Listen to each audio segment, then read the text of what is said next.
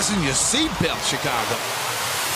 I want it now, and I ain't never gonna back down. Chicago Bulls select Patrick Williams. The Chicago Bears select Mitchell Trubisky. The Chicago Bulls select Coby White. I am no regular citizen. What's up, little man? What the difference is, I want it all again. Stafford in trouble. And thrown to the ground at the 38 by the rookie Roquan Smith. I'ma go get it, I'm punching. Fasten your seatbelt, Keep on moving, they out for me. Just do it and stop at our talking G. I'm not expressing no modesty. I can't see Hello, everybody, and welcome into Who We're High On, a Chicago Bulls and Bears podcast. My name is Max Rezik Tewinkle, and I am joined today by one of our co-hosts, Ajay Kipple. What's up, Ajay? Hey Max, super excited to finally do this. We have a lot of awesome, awesome content coming on the way. We hope to have Gabe uh, later this week to join us for the Bears preview. But for now, I feel like we have a lot to talk about with this exciting upcoming Bulls season. Yeah, so we've been talking about doing this for a long, long time. It's going to be us three. We've uh, grew up in Chicago. We're super excited to just give our takes, talk about all the latest stuff, Bulls and Bears. Um, so we're going to have multiple episodes, hopefully coming each week, just covering what's going on with the Bulls and the Bears, breaking down their season, everything. But today, right before the Bulls' first game tomorrow against the Hawks, we're going to be breaking down some stuff. We're going to be talking three headlines for the Bulls season. We're going to be talking the recent news about Lauri Markkanen uh, not getting a contract extension and just giving some realistic outcomes for the 2021 uh, Bulls season. Um, so, uh, again, super excited, and let's get right into it. Um, so, what Ajay, you had a couple headlines for us. What are some of your headlines for the Bulls season? Right. I feel like without addressing the elephant in the room with uh, COVID 19, the big question right now for the Bulls is how Zach LaVine and Coby White will pair as foundational pieces for this team going forward. Zach Lowe and a lot of ESPN insiders and Bleacher Report writers are very skeptical about this young backcourt, especially as Coby White as our lead initiate lead initiator. And I think that there's some real problems there. I, I really want to see how a new coaching staff can maybe establish some consistent play around the two as they get more guys involved in the offense. The big thing last season was just really how flawed that offense was in regards to its lack of shooting. Oftentimes they were just super stagnant and they had to resort to Zach LaVine bailing them out on a ridiculous isolation shot. And if Coby can establish some really good pick and roll chemistry with some of our bigs, or if he can learn to grow as a pocket passer or a passer off the dribble, I think he could do a good job. He's not going to be perfect, obviously, but the big question is how he pairs with Zach LaVine. Yeah, and I think something that uh, what you kind of brought up, a lot of people talk about Zach LaVine, especially as uh, the phrase empty calorie score is thrown around a lot. And I just kind of think, I think that's miscategorizing him. Obviously, he hasn't been on a, a winning roster. Um, and also, like you talked about with Jim Boylan, kind of limiting the offense a bit. Uh, late in the shot clock, like you said, we had Zach LaVine getting the ball and kind of having to facilitate on his own.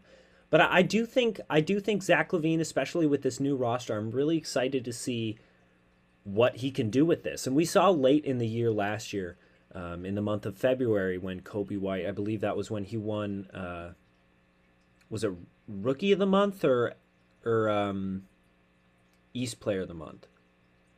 Uh, I believe he got Rookie of the Month, and he was eventually rewarded by being on the All Rookie second team. Yeah.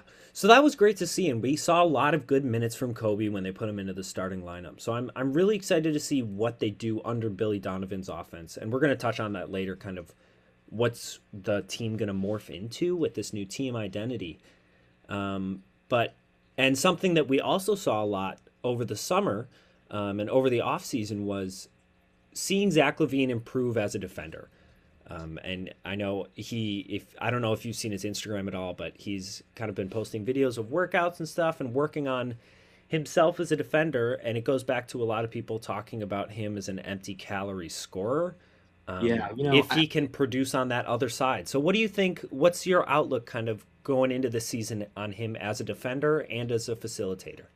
I'm really glad you mentioned his defense because it's kind of hard to take stock into into Zach LaVine's defense. Really, I feel like people forget he had a pretty catastrophic injury. He did tear his ACL. Another thing is that he has played for I think five or six different head coaches in the NBA. That's crazy. Uh, only his six or seven season. That's that's very significant, especially considering how each coach revolves around different defensive schemes. Um, most notably, he played under Tom Thibodeau, who is a, has a really good reputation as a defensive coach. And I think we're not going to see Zach LaVine as an elite two-way player. It was um, it was let's face it, it was pretty much um, impossible for him to be an elite two-way player for the Bulls last year, considering how he was expected to score 30, almost 40 points a game for us some games. Yeah. So I feel like if some other guys step up on that end, or if he just kind of buys into more of a team defensive scheme, I think he can really improve and potentially have an all-star bid for us this year. As a playmaker, I do have some doubts as well.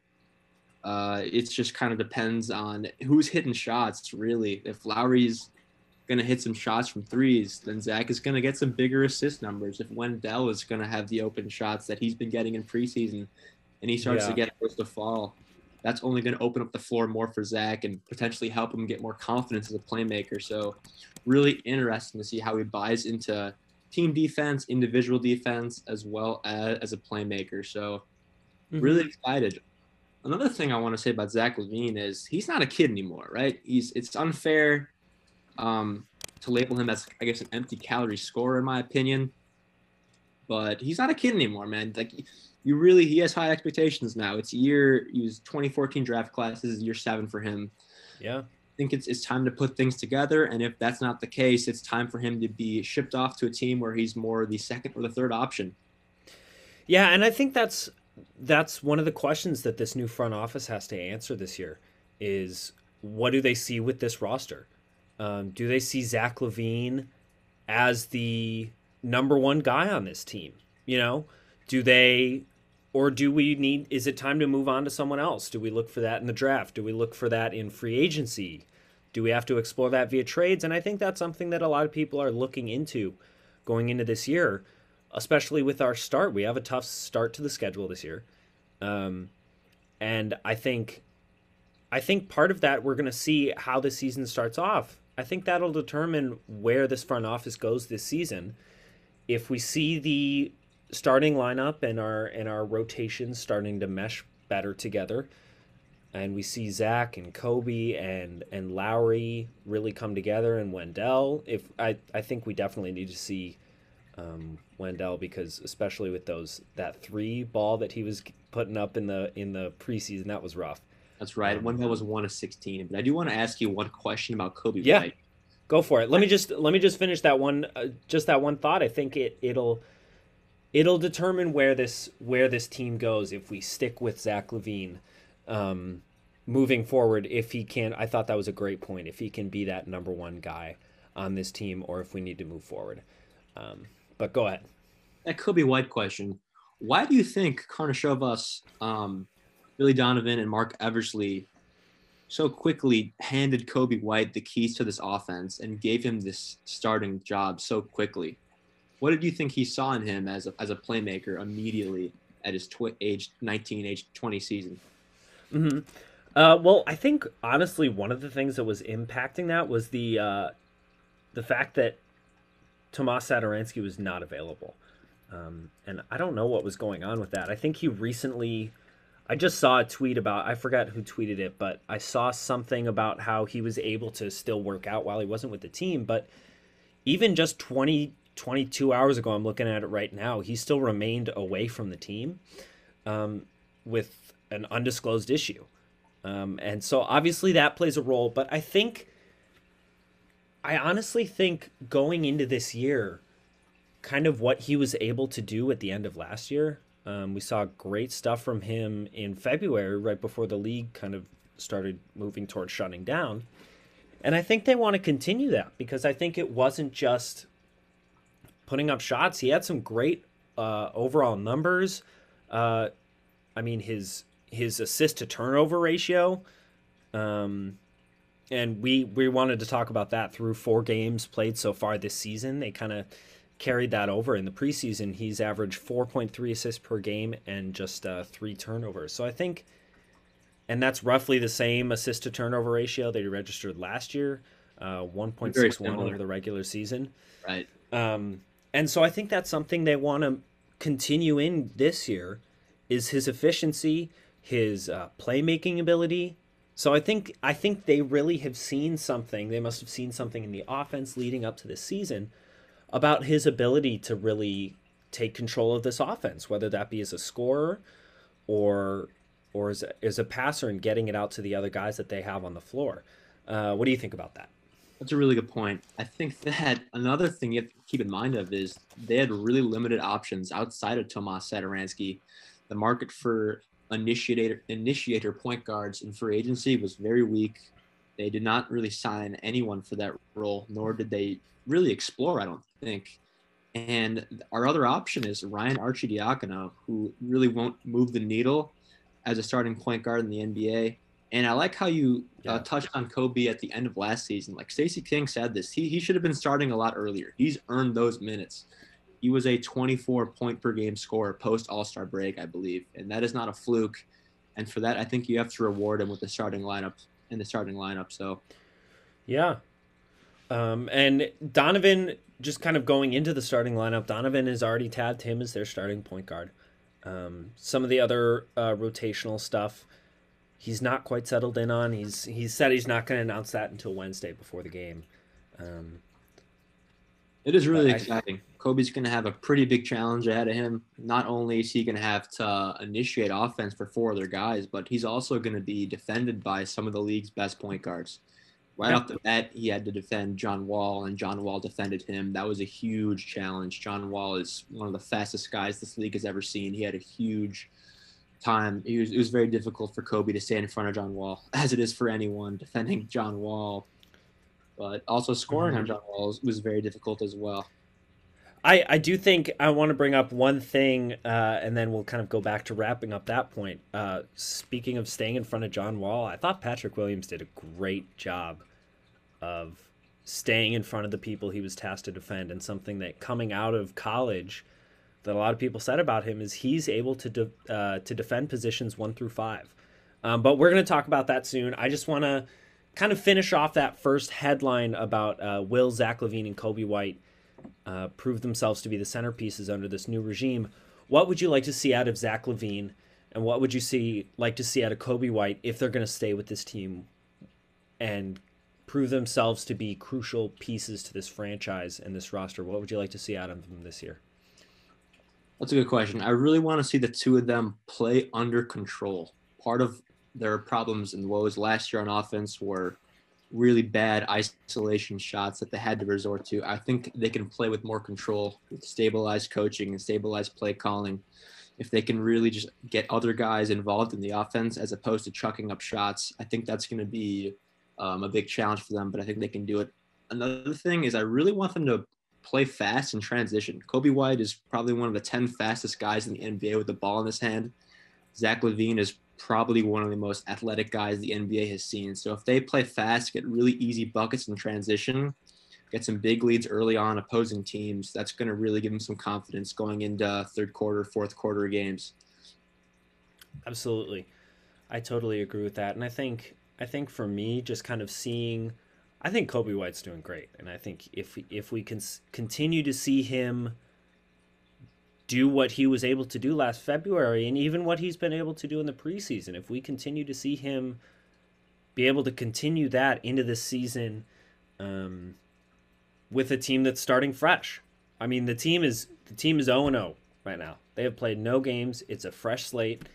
Uh, putting preseason and, and season predictions aside, will Coby be able to continue that in a starting role?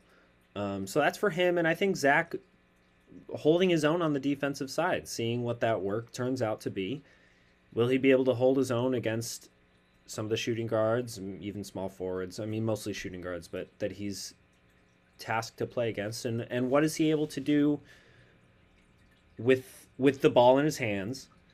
Um, will he be able to find other players to kick it out to, or is it going to be more him stuck with the ball late in the shot clock? So I, I would love to see the offense moving, like you said, running in transition, but um, also not sticking the ball in Zach's hands with 14 seconds left on the shot clock and clearing it out and seeing what he could do. I would love to see movement, get shots, just find the open man. And I thought we saw some great examples of that.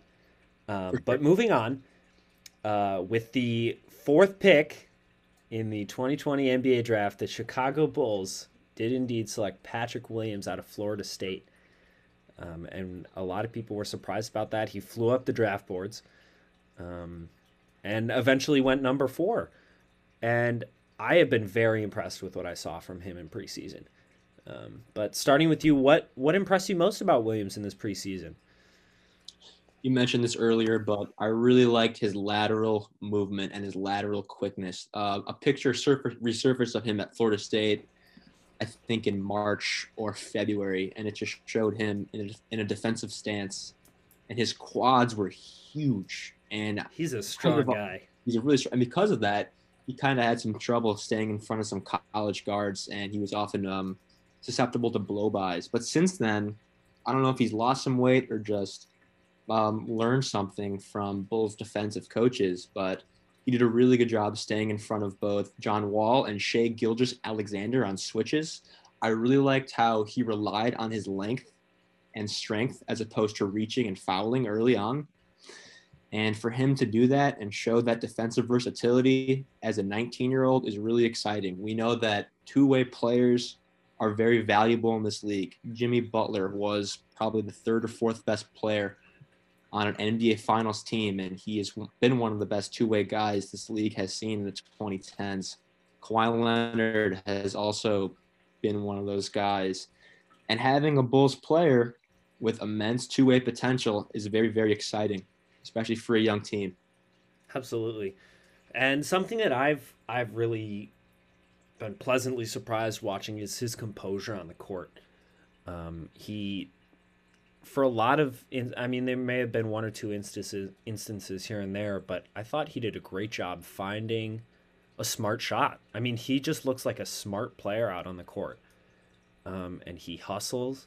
He, I think, I think he's got a great great knowledge of the game, at least that we've seen so far. He's something that you wanted to touch on. He's moved, he's done great without the ball, um, kind of moving around the court, opening up the floor for other guys.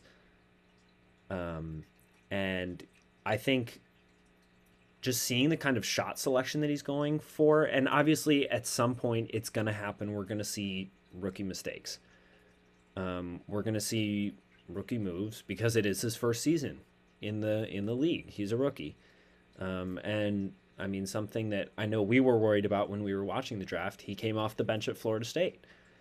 Um, how is that going to translate going from the bench to getting, which I think he's going to get? How is he big NBA minutes? Um, and I think I totally agree. I think his just overall for me, his composure on the defensive and offensive end. Uh, I think I was very impressed with that. You're right. The rookie mistakes are inevitable. There's no doubt about that. What I noticed is he, I think he, they called a few travels on him. Yeah. Uh, on his first step with the ball. Mm-hmm. Some of those are kind of nitpicky calls, but they do get called on. But when that happened, he his first step was lightning quick. It really, really oh, was. Oh, yeah. Yeah. When he has that lightning quick first step, it allows him to get separation in the mid range, which he's already really comfortable at. Another thing is it's his he really produced in just four quick games. The Bulls weren't running any plays for him.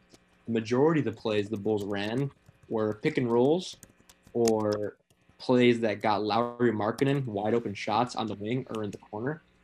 Mm-hmm. And so for Patrick Williams to have some legitimate production without any plays run for him is really promising. You know, sometimes we talk about Chandler Hutchison on the floor and how yeah. basically we don't notice him for four or five minute stretches.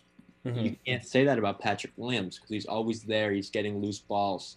Yeah. He's finding open guys. He's, he's doing the extra pass. I expect him to attack closeouts really soon, and I expect him to remain confident on open three balls, which is really exciting. Yeah, I, I'm I'm definitely very excited to see what he is able to do with the Bulls this year. Um, and another thing I think that's exciting is his age. Um, Guess what? The previous regime, He is 19. He was born in August of 2001, and that is awesome because something we saw with the previous regime, not all the time, but they took older guys, Doug McDermott, Denzel Valentine. This guy has a lot of potential, and aside from uh, Pokusevski, he's the youngest guy in this league right now. Um, so that's that's a really exciting thing. And right now, I mean, I was just looking up the the average team age for the Bulls is 25. Um, Wow. almost almost 26 but 25.8 um, but i mean i think that's exciting and i think it points to what this front office is looking to do is they're looking to evaluate they do have a lot of young talent on this roster um, and they're looking to evaluate that and see what they can do um, and i think that kind of leads into unless you have any other thoughts on patrick williams um, anything else there A real quick thing is yeah Patrick Williams did not have a preseason. He did not play in the NCAA tournament. His Yeah. most recent game as a starter was, I guess, despite or aside from. well he didn't he didn't have a postseason you mean Yeah, yeah, yeah. Um, Or he didn't have a summer league. Is what I meant. Yeah, he didn't have a summer league. No summer league, no NCAA tournament. Uh, outside of starting those two games against the Thunder, his most recent start was in high school. Yeah, So I think he kind of looked beyond his years at this point. absolutely. Yeah, Um, that's, but that's what we have to say about Patrick. Bulls Twitter and Bulls fans are very, very high on the pick. Uh, I- I think a lot of national media is looking at him too. I mean, even even in the um, I'd have to pull it up, but he was up there in the in the odds for rookie of the year. Um, and so I think that's that's something that we haven't seen. Um, in a bit. I mean, Coby White people people liked what they saw out of him. Um, but he is let's see. Oh, never mind. He's 11th in rookie of the year. Whatever. We don't care. He's not getting the respect that he deserves. Um, yeah, not yet. but I mean, I mean, just it's obviously preseason, so we're gonna have to see what what we get out of him. But I, I'm really excited for what he's gonna do this year. Absolutely. Um, and so anyway, what I was saying about uh, kind of evaluating what the team has, that we're also going to evaluate under this new team identity, um, and that's kind of our third headline. Was what is this new team identity going to be, and what are we going to look at? Uh, what are we going to look like under Billy Donovan, um, the new head coach for the Bulls? Right. I'll start there. I want to say that Billy Donovan does a very good job at maximizing his roster. He coached the Thunder last year, um, and he coached well above expectations. They ended up losing in the playoffs, but they got really valuable minutes from young guys like Darius Bazley and Lu Dort. Chris Paul was their alpha dog, and he did a really good job of teaching some of their young guys and just providing winning basketball plays. And another thing is, I think Billy Donovan does a pretty good job of getting some big guys involved. Steven Adams was their center last year, and he's most likely a traditional big man. He's a very good screener, and he has a nice game close to the basket. But I think he's going to be able to unlock some potential in Wendell Carter Mm-hmm. as a passer and as a guy who you could potentially run some of the offense with. It hasn't happened so far in these preseason games. I think Wendell has kind of looked lost so far, but that could just be, Yeah. you know, that could be rust. That could be him being traumatized by his inept Boylan offense. we'll have we'll have to see Oh boy. exactly what schemes Billy Donovan is going to run with Wendell Carter Jr. What I really liked in the preseason was the little two-man pick and roll game Lauri Markkanen and then Wendell Carter had. Mm-hmm. Wendell had a really nice lob pass to Lauri near the free throw line, and Lauri slammed that home. And they did a really good job running that. And I think the two of those guys, if both of them can get involved together and continue to find open guys, Lauri can maybe attack closeouts if he gets more respect on the arc. They're going to have a competent offense among those big guys. Absolutely. Yeah. I mean, and I'm excited just to kind of see how he loosens the leash a little bit compared to what Jim Boylan was because I mean, we definitely saw him limit the shots that Wendell was taking and like you touched on, he didn't Wendell didn't look great in terms of his three ball in the preseason, but the fact that he's encouraging him to continue to take those shots is something that's great to see because we want to see development right now. Um, realistically, we're not in a, we don't have a roster that can contend right now. Um, and so something that we saw Jim Boylan do a lot last year is a rookie would make a mistake and he would try and prove a point by benching them. That's not, Yeah. not that's not something that you want to see No, right now. We're trying to all. develop our players. And Absolutely. So someone makes a mistake, uses as a teaching moment. Wendell didn't make too many, did not shoot a good percentage at all this preseason, but Billy Donovan encouraged him to continue shooting those threes.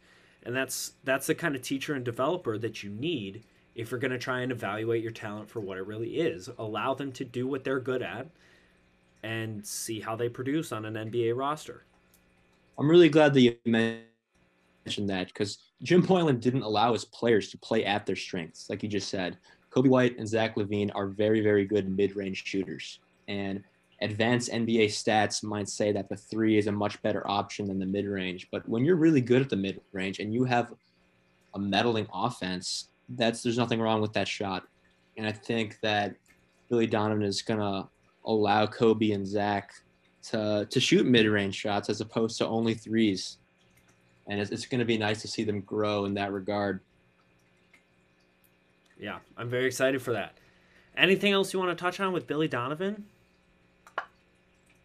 Billy Donovan is a guy who can maximize his roster. I want to talk Absolutely. about Maurice Cheeks also. Maurice Cheeks is a Chicagoan who is now one of our assistant coaches. He's most likely Yeah. going to be one of the defensive end.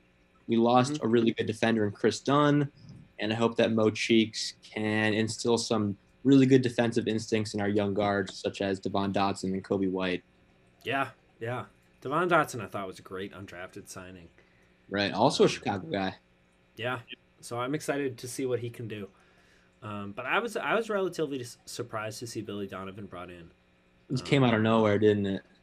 Yeah, and I thought, I mean, I think we both thought, all three of us thought, you, me, and Gabe, we all kind of were like expecting a transitional coach of some sort.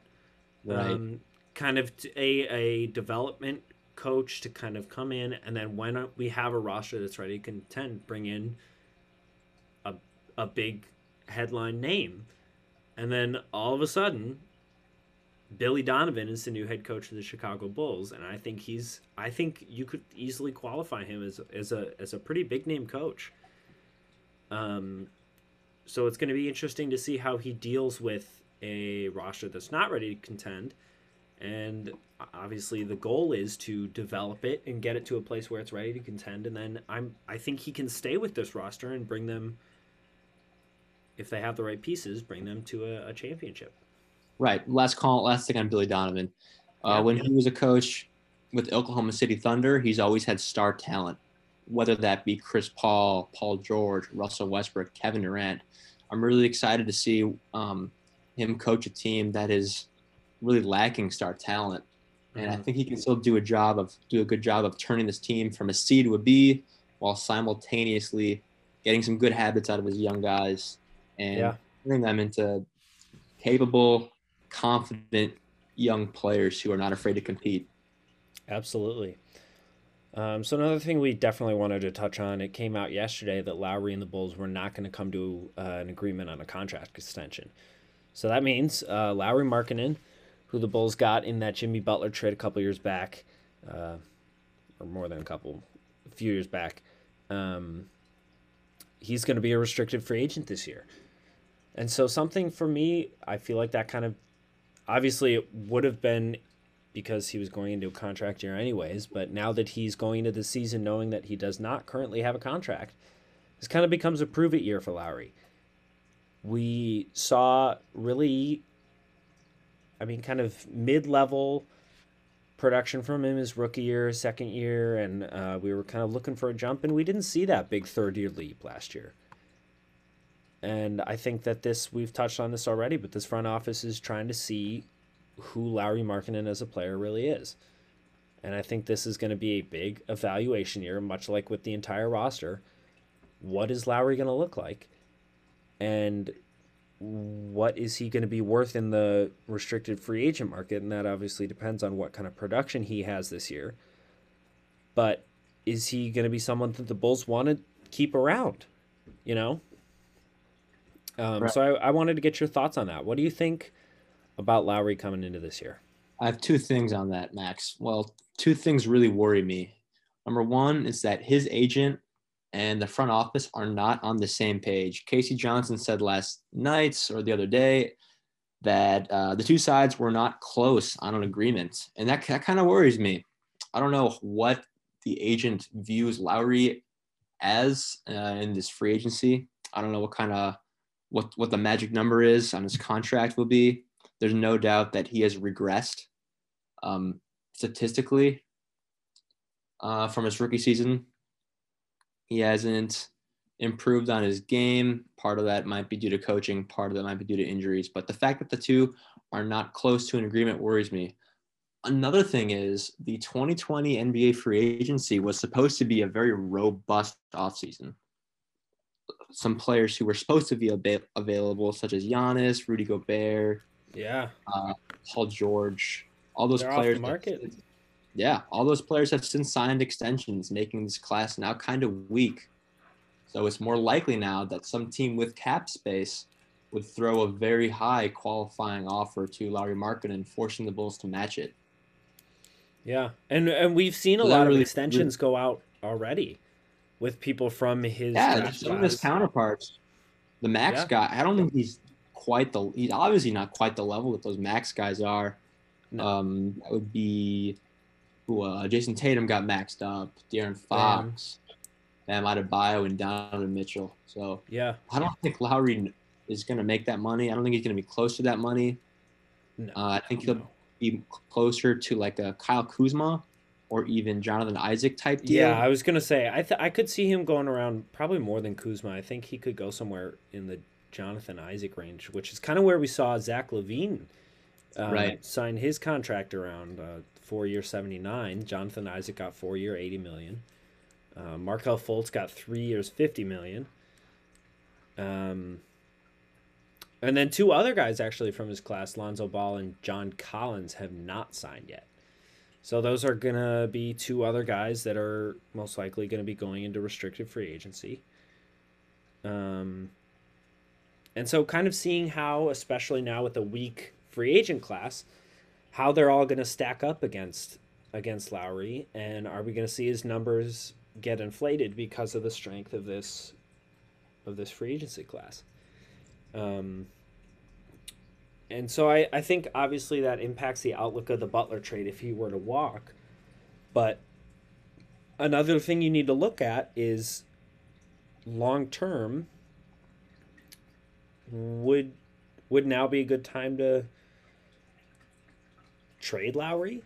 Yeah, I was going to say the good news is we have a competent front office. I believe in their abilities to get something out of Lauri Markkanen, Like, whether uh, that trading him in the offseason or perhaps orchestrating a sign and trade. I'm not worried that the Bulls are going to let him walk for nothing. I don't think that's going to happen. yeah, Going into accepting this job, Mark Evers or Arturas Karnisovas was absolutely high on Lauri Markkanen. He would not he would not have accepted this opportunity as the VP of basketball operations if he didn't see anything in this young core. So he's going to mm-hmm. get something out of Lauri Markkanen, whether that be an extension, or sign and trade, or a regular season trade. And part of it just just comes to this season, like you said, the prove it season. It's quite possible that Lauri is just going to be an average shooter in the NBA. I want to see him get to 39 to 38 percent from three point range. Even better than that would be would be really good. yeah, It's, it is quite possible that he's nothing but a bench shooter, and that's something that the Bulls just might yeah. have might have to deal with. Yeah, and I, I think that kind of ties into.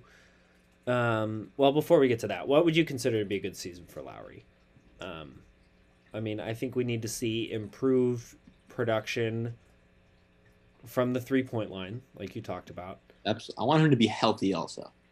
Uh, yeah, yeah. I want to see him play. I I mean, obviously, it'd be great to see him play in the range of 65, 72 games. Yes.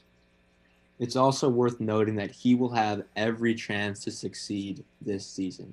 Like we saw in the preseason games, the team is running a lot of their offense through him, giving him open Mhm. shots, allowing him to attack closeouts, giving him high ball screens, so he has a lot of momentum going towards the basket. Yeah. Uh, so yeah, he'll have every chance to succeed, and if he just doesn't capitalize on his open shots, and if he doesn't hit big shots when the game matters, it's very likely that the Bulls don't view him in that twenty to twenty-five million dollar range. Yeah. And then again, it may be time to either look for a trade, and his value has probably gone down now that. And I mean, if the Bulls view, obviously, the most ideal situation would be keeping him around, because that Totally. means he's. The most ideal situation is he plays great, plays himself into a contract. Great, he bet on himself.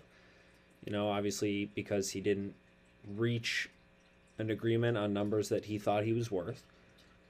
Um, and so I think that'd be the best outcome for them is he proves himself and we get something out of that Butler trade and we have a good player in Lauri Markkanen moving forward.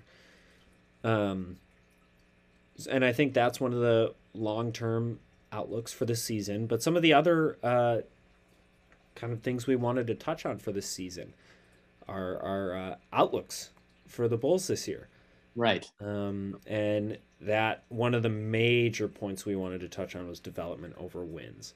Um, Absolutely. And that includes Lauri, Wendell, Coby, Zach, really everyone on the roster. We want to prioritize developing our players and not kind of that crap that we were seeing from Jim Boylan, like benching a guy because he wasn't producing or made a mistake that could affect the outcome of the team. We don't want that. We want to see players learning on the court what their role is and developing as a team.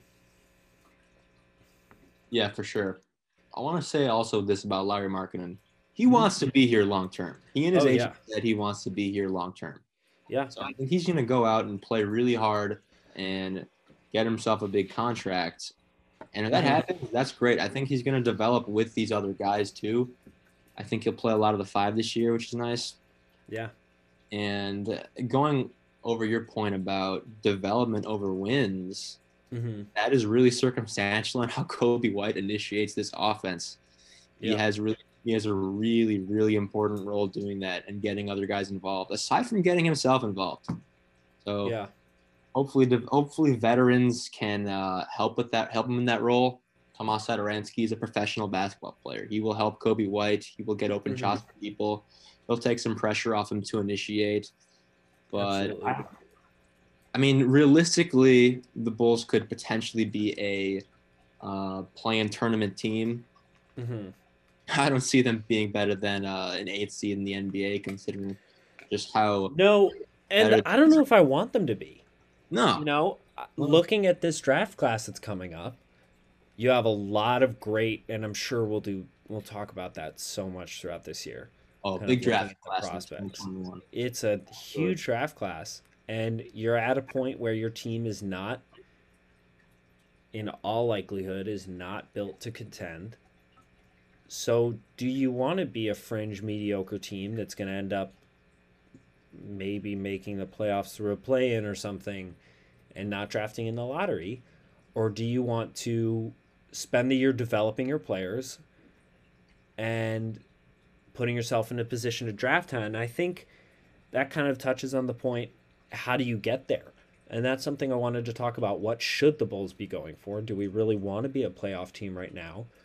Um, and I think kind of some possibilities that the front office might be looking at is possibly getting rid of Otto Porter Jr. because he makes our team better, but do we view him as a long term part of our team? He's another guy who's going to be going into free agency, and in a now what's become a weak free agency class, he's in all likelihood going to be getting paid pretty well. Um, so is that someone we want to maybe offload, try and get whatever we can for him, and then that honestly opens up minutes for Patrick Williams, while also probably taking away a few wins from our team, but putting us in a better place to both develop our players and draft in a better position. What do you think about that? A really good point on Otto Porter. This is uh, year one of the rebuild. I know we've kind of been a rebuilding team these past few years, getting the seventh overall pick in the draft, but under Arturas Karnisovas and Marc Eversley. This is their first year together. This is their first year in this regime. This is year one of the rebuild, and I don't think it makes sense to have Otto Porter here long term. Yeah. Considering, I guess not his age. I don't think he's an older player, but considering his injury patterns and just his overall production these past few seasons, I think they drafted Patrick Williams so early because they're very high on him being a starter on this team. They're really high on him being a two way player on this team. And I don't mm-hmm. think it really makes sense for Otto Porter to be here in the long term. Yeah. So if they can trade him in the offseason for either it's well, it's most likely going to be picks or another young asset they they deem uh, sustainable to have for this team. That's that's going to be something to look forward to. Yeah. But I, I, you're I think you hit it head on in regards to realistic expectations for this team.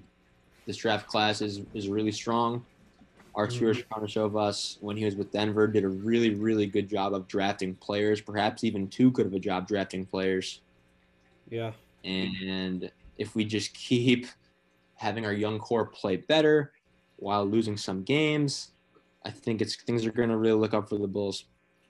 Yeah, I think I totally agree with you. I don't think, and I, I mean, I'm sure the Reinsdorfs are tired of losing, but I think in the long term view of things, I think squeaking, barely squeezing into the playoffs by the skin of their teeth is not the not the best outcome for the Bulls long term right now.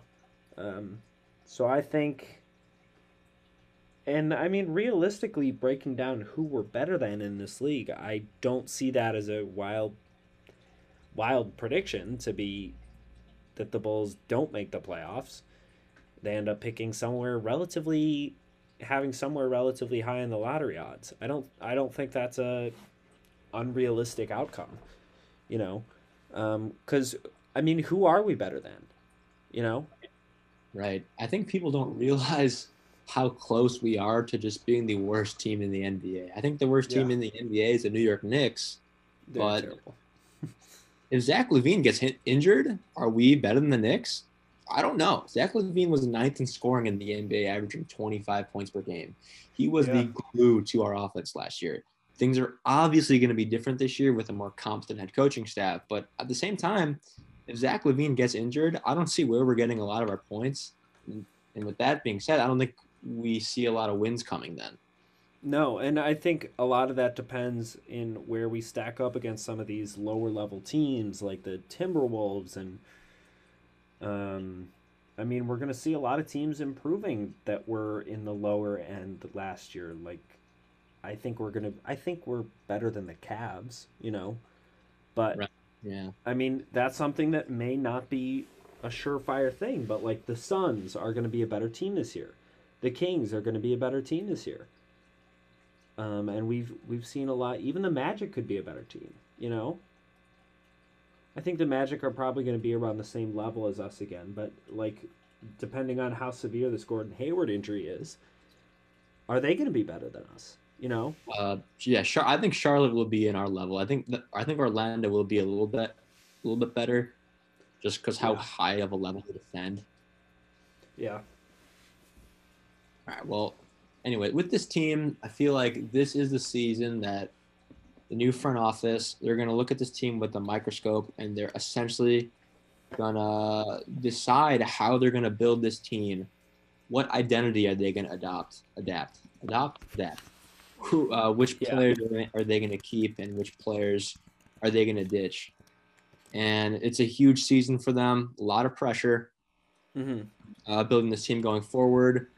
They won't be uh, in terms of cap space for next season. I think we'll be looking a lot better as we shed some contracts. But Yeah. uh, you're one of the rebuilds, and we do have a lot of faith in Arturas Karnisovas and Marc Eversley. But I think they have to go prove. AK. Yeah, I think they got they got to go prove it and do something aggressive.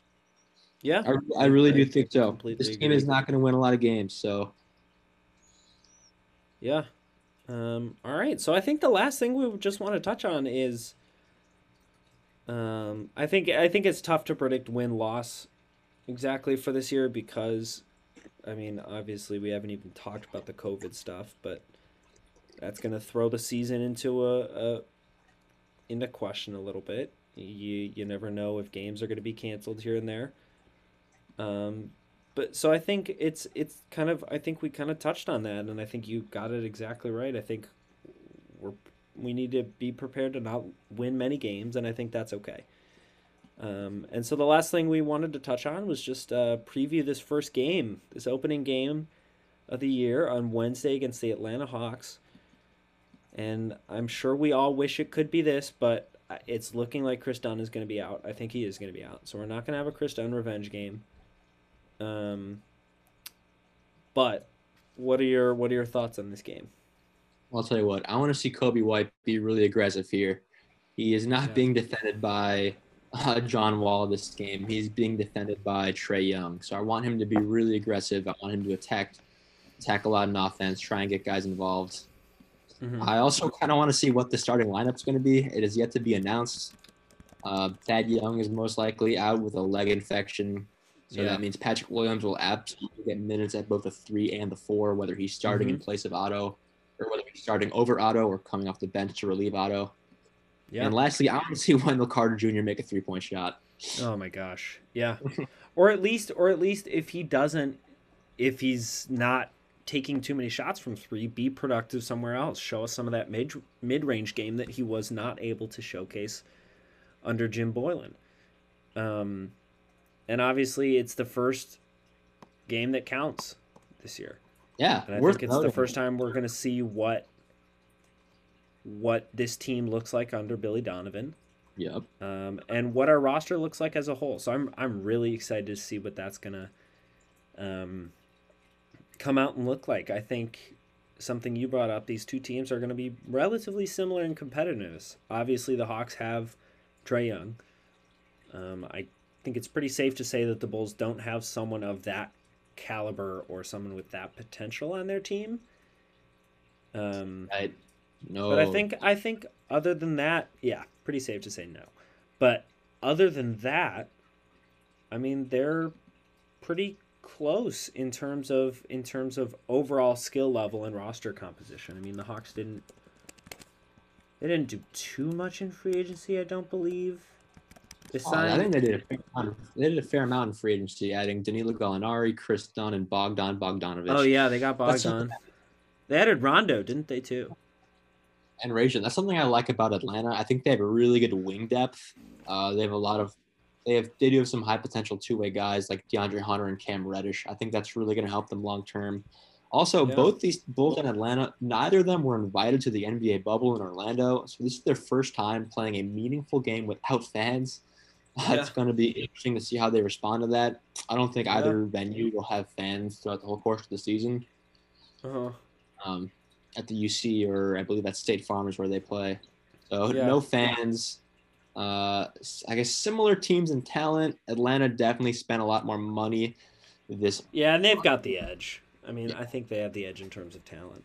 Yeah, Um, we're not going to see. Onyeka Okongwu, their first round draft pick this year, Big O is out. but I, I think so. We're not going to be able to see that. I mean, they do have young players and like Cam Reddish, DeAndre Hunter. Um, so I mean, I think, and they do of course have former Bull Tony Snell. I think Tony Oh. Snell is going to put up 200 points. They do have Tony Snell, man. I'm, I'm really he- disappointed that Kris Dunn's not going to play. Yeah, that stinks. He's I think a fun Kris guy to watch. To be, I think Kris Dunn's going to have a bad season. Actually, he's going to have to play a lot of wing minutes for the for Atlanta um, when he's Mhm. playing with Trae Young in the same court. Yeah. And when that happens, when he's playing the wing, they're gonna have to give him the ball as a spot up shooter, and he's just not gonna succeed in that role. Yeah. I, Kris, I don't even think Kris Dunn cracked thirty percent from three as a Chicago Bull. So the wing minutes for Kris Dunn are gonna be really, really hard. I think he's still gonna be an absolute ball hawk on defense and just hound opposing ball handlers. But mm-hmm. offensively, he's definitely gonna struggle. But I, I do, I do wish Kris Dunn well. Oh yeah. Oh, yeah. I mean, I he mean, was he- he was a solid player on our team. Yeah. Uh, especially he was kind of our defensive guy. Um, so it's going to be interesting to see how the Bulls adapt uh, and try and fill that hole. But I'm excited for this year. I'm very excited for Bulls basketball to be back. Obviously, we're going to be talking about the Bears later. right invited to the bubble Uh, Yeah. The Bulls only ended up playing like 66, 65 games last season. Mm-hmm. So just having Bulls basketball back is going to be exciting, regardless of how many games they're going to win or lose. And they're going to have an entertaining team. Coby White and Zach LaVine have the option to put up 60 points a game sometimes, as you saw with that third game of the preseason. So high flying Yeah. offense, a lot of threes, a lot of fast paced games. Yeah. It'll be fun. Uh, well, I think that's going to just about do it for us here on the inaugural episode of Who We're High On, a Chicago Bulls and Bears podcast. This has been so fun, and I'm so excited uh, for what we're going to do here on this podcast. It's just going to be so fun talking Chicago sports. Um, later this week, I believe, we're going to try and shoot for a, a Bears pod. Gabe will be joining us for the first time. Um, but thanks so much for doing this, Ajay. This has been fun. Yep, first episode of many. Yeah, and I hope you guys enjoy it. Uh, if you did, make sure to rate and review the podcast. If you listened, share us with uh, share us. Uh, tell your friends about it. Tell your uh, Chicago sports friends about it. Let them know. Um, and we're really excited for what we're going to do on this podcast. So thanks for listening. See you guys later.